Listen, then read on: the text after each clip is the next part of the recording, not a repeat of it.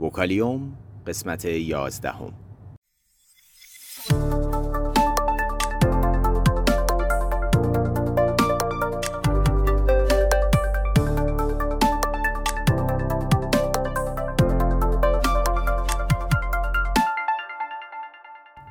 صدای ما را از آسمان نمای گنبد مینا در منطقه فرهنگی گردشگری عباس آباد تهران میشنوید.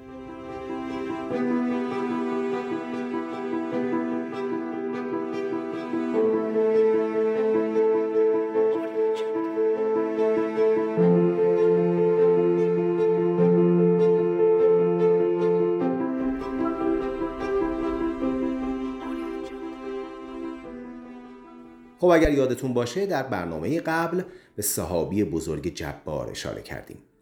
جرم شگفتانگیزی که یک صحابی گسیلشیه و زایشگاه صدها ستاره نوزاد. این صحابی که به M42 هم معروفه در بخش شمشیر صورت فلکی جبار جای گرفته و بیش از 1400 سال نوری از ما فاصله داره. با یک دوربین دوچشمی ساده و در منطقه‌ای که نور و آلودگی کمی داشته باشه می‌تونید حاله سبز رنگ این صحابی زیبا رو مشاهده کنید. و اگر به یک دورنگر یا یک تلسکوپ قوی دسترسی دارین و وقتی بهش نگاه می‌کنید می‌تونید دنیای متفاوت از درون این صحابی اسرارآمیز رو ببینید.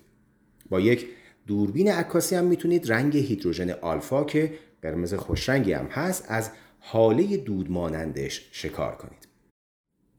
خب ما همچنان داریم به بحث رصد با دوربین های دوچشمی می‌پردازیم چرا که معمولا توصیه میشه پیش از خریدن تلسکوپ ابتدا دوربین دوچشمی بخرید و با ارائه دلایل خوب نه تنها این دوربین ها ارزان قیمتتر بسیار قابل هم و همیشه آماده استفاده آنیان بلکه نماهایی از آسمان در اختیار رصدگر می‌گذارن که نمای هیچ تلسکوپی توان رقابت با اون رو نداره. این هم بیشتر به خاطر این هست که میدان دید دوربین های دوچشمی معمولا 5 یا 6 درجه یا 10 تا 12 برابر قطر کامل ماه هست. به نسبت میدان دید یک درجه بیشتر تلسکوپ ها حتی زمانی که با کمترین بزرگ نمایی استفاده می کنید بسیار باز و وسیعه. مدل های با میدان دید خیلی بازتر هم وجود داره که اندازه مبهوت کننده ده درجه ای از آسمان رو پوشش میده.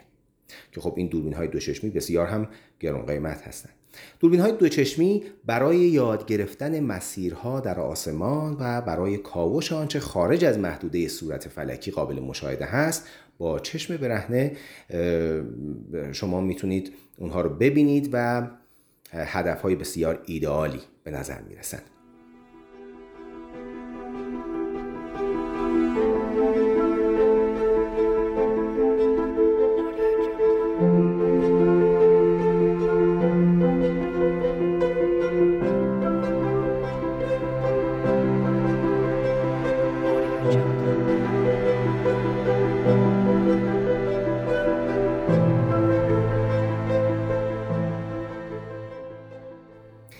اما وجه دیگری از دیدن با دو چشم که اون رو به بهترین ابزار رصدی برای آسمان تبدیل کرده منظورم دوربین های دو چشمی هست اینه که توهم چشمگیر عمق یا سبود بودن از دیدن با هر دو چشم حاصل میشه. این موضوع احتمالا به هنگام رصد ماه بسیار مؤثرتره.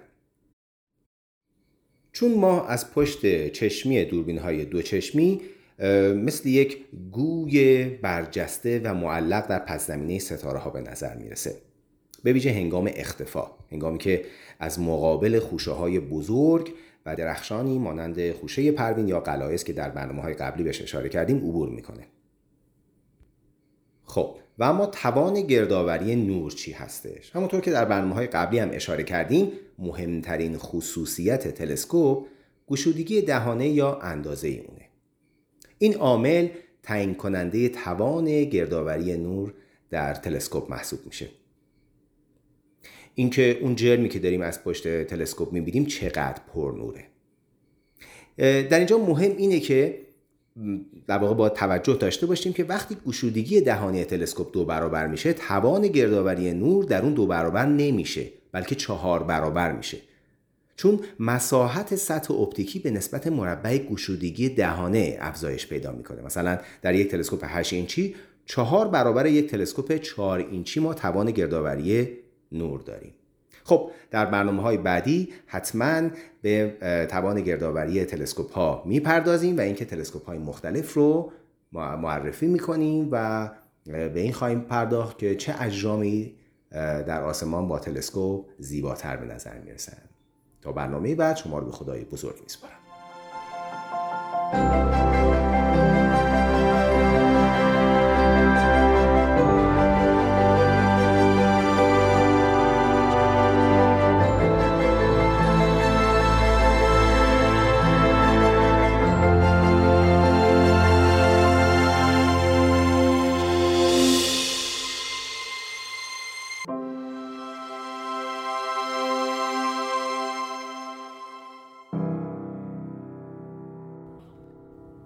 اگر علاقمند به مطالب علمی و نجومی هستید صفحه اینستاگرام ما رو به آدرس گمبد مینا دنبال کنید.